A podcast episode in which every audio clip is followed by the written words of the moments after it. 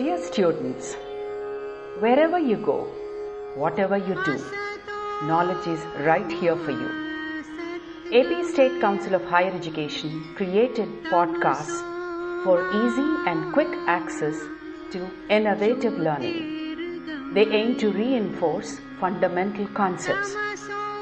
These engrossing podcasts will enable independent learning and enrich your knowledge and skills. Come, listen, learn, and lead the world.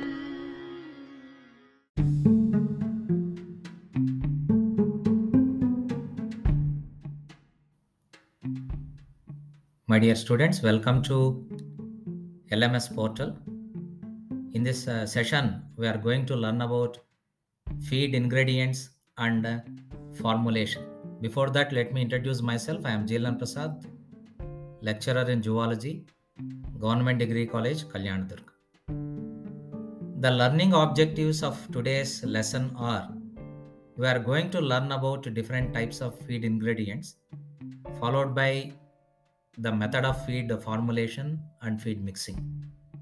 Feed formulation is an important dimension of feed management in the dairy industry. Much of the investment in dairy industry is diverted to feed management and formulation. There are different feed ingredients in the dairy industry, namely roughages, concentrates, and feed supplements. Roughage is the food that contains major fiber content, whereas concentrates are the foodstuffs that contain more primary nutrients and less fiber content. Roughages are again classified into succulent roughages that contain more moisture, dry roughages that contain less moisture. Concentrates are the feed containing more primary nutrients and less fiber content. And these are again divided into protein concentrates and energy concentrates. Feed supplements are divided into mineral supplements, hormonal supplements, vitamin supplements, and probiotics. Coming to minerals, minerals are very much essential for electrolyte balance like sodium and potassium, of course. And the same sodium and potassium are also useful for nerve impulse transmission. Coming to calcium, calcium is essential for blood coagulation and also for milk synthesis.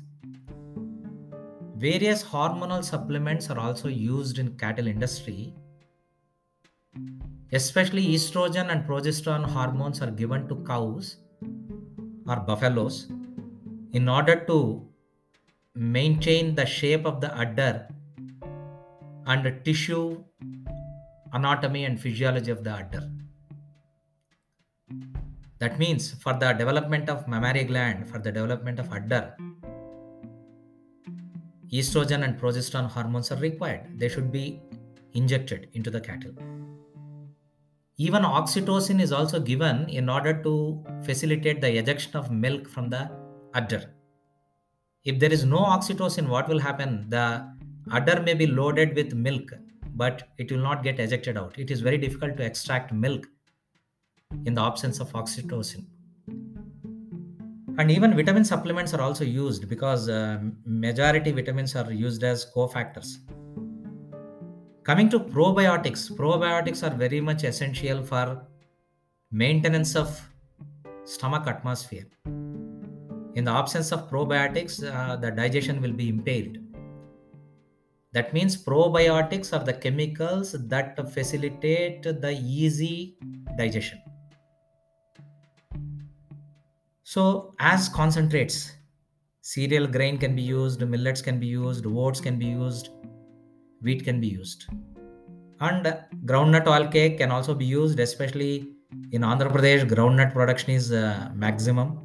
So, this groundnut oil cake is readily available locally. You can use it in the cattle industry. Soya bean meal can also be used. Sunflower oil cake is uh, very much useful because a sunflower oil cake contains more PUFA content. PUFA means polyunsaturated fatty acid. Even animal and vegetable fat can also be used. And coming to maize, maize has high metabolizable energy. And uh, one new variety of maize is uh, being uh, evolved. The name of that uh, variety is uh, Floury 2. And this has high methionine and uh, lysine content. Crushed maize is, of course, preferable when compared to flake maize. And uh, coming to animal fats and oils, there is scope for rancidity. In order to prevent the rancidity of the animal fat, it should be properly processed with antioxidants. And even sunflower uh, oil, no doubt, it is useful for maintenance of PUFA content, but it is little bit costlier when compared to groundnut oil cake. And uh, in soybean meal, saponins may be there, which are little bit toxic, and they can be treated through heat processing. And there is a dire need of feed formulation and mixing in case of dairy industry because insufficient feed may result in underweight and low yield of milk and meat. Feed formulation and mixing reduces the wastage of food also. Again, feed may be classified into low energy feeds, high moisture feeds, high fiber feeds, non legume fodders, and legume fodders. Legume fodders are rich in protein, calcium, and phosphorus. And coming to the ration, ration means the proportions in which the different types of feeds should be mixed. Coming to the ration, ration varies with age, weight, and condition of the cattle. This ration may be classified into maintenance ration, which is responsible and which is supplemented or which is supplied to the cattle only for the sustenance of life of the cattle.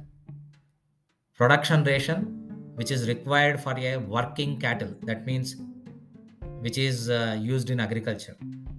Gestation ration is the ration that is given to pregnant cow for the sustenance of pregnancy. Milch cattle ration is the ration that is supplied to the animal or cattle that is undergoing the process of lactation. Maintenance ration contains straw 4 to 5 kgs and uh, 1 to 2 kgs of concentrate mixture. Production ration contains uh, 3.5 kgs of straw and a concentrate mixture of 2 kgs. Milch cattle ration contains straw up to 6 kgs and concentrate mixture of 7 kgs. So that is how the feed of the cattle is uh, mixed up with a different formula and this different formula should be maintained while mixing up feed so that the health of the cattle will not be at uh, risk. So this is about today's session. Thank you very much